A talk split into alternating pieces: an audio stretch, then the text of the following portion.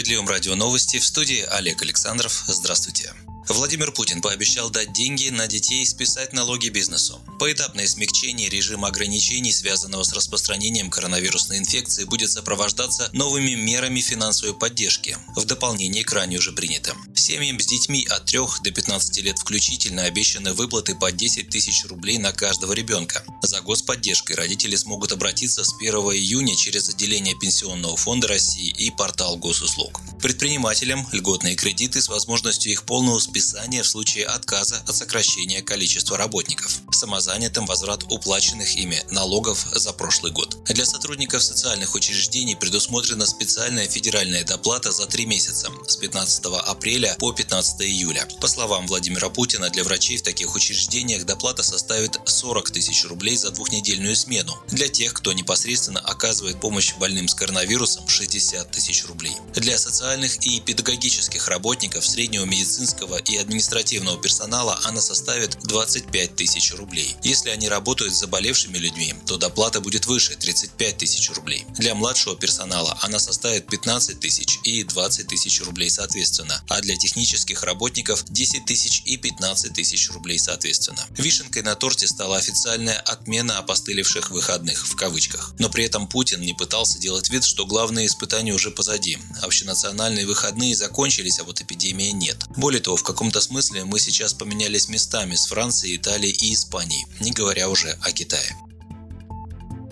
Россия вышла на третье место по количеству зараженных после США и Испании. При этом наша страна находится на втором месте в мире по количеству проведенных тестов на коронавирус. А за последние сутки выявлено 10 899 случаев заболевания COVID-19. Об этом 12 мая сообщили в оперативном штабе по борьбе с распространением инфекции. Наибольшее количество новых пациентов с коронавирусом выявлено в Москве и Московской области. Всего на сегодняшний день в России выявлено 232 243 три случая коронавируса. За сутки умерли 107 человек с коронавирусом, за все время 2116 россиян столице с 12 мая вводится режим обязательного ношения масок и перчаток в транспорте и других общественных местах. За его нарушение полагаются штрафы до 5000 рублей. Пассажиры, находящиеся в общественном транспорте Москвы без этих средств индивидуальной защиты, в первый день действия масочного режима будут получать только предупреждение, заявил исполняющий обязанности руководителя столичного учреждения по организации и контролю пассажирских перевозок Владислав Султанов. При появлении только в масках или только в перчатках это будет считаться нарушением, добавил чиновник.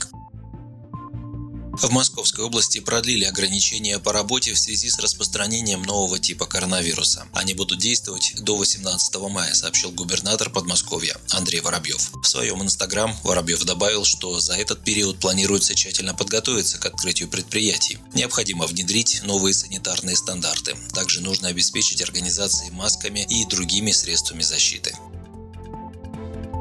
В Рособрнадзоре назвали сроки корректировки проведения ЕГЭ. Глава управления организации проведения государственной итоговой аттестации Рособрнадзора Игорь Круглинский сообщил, что в ближайшую неделю может состояться корректировка сроков проведения единого госэкзамена. В эфире телеканала «Россия-24» он отметил, что при планировании расписания ЕГЭ будут исходить из рекомендаций президента страны по мягкому выходу из режима ограничений. Ранее Министерство просвещения совместно с Роспотребнадзором разработало новые требования к организации ЕГЭ ЕГЭ. В частности, планируется зигзагообразная рассадка учеников. А учащиеся девятых класса будут сдавать ОГЭ только по двум предметам. Это русский язык и математика.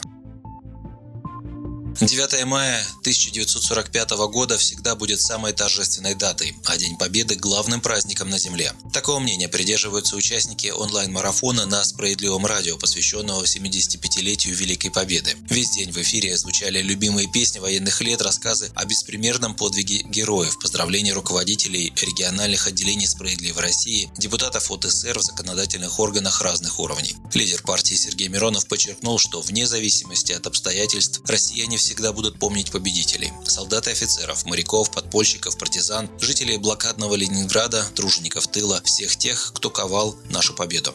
Парламентарий рассказал о своем отце, Михаиле Емельяновиче Миронове, который всю блокаду воевал на Ленинградском фронте, за что получил боевые награды, включая медаль за отвагу и орден Красной Звезды. Также политик напомнил о законодательных инициативах фракции СССР, касающихся ветеранов и детей войны. Он отметил, что награжденные медалью за оборону Ленинграда приравнены по статусу к ветеранам войны. Однако в России есть также награжденные медалями за оборону Сталинграда, Севастополя, Одессы, но они этого статуса лишены. Чтобы исправить эту несправедливость, СССР вносила законопроект, который уже три года лежит в Госдуме. Также Сергей Миронов заявил о необходимости принятия федерального закона о детях войны и установки за государственный счет памятников участникам войны, умершим и похороненным до 1990 года.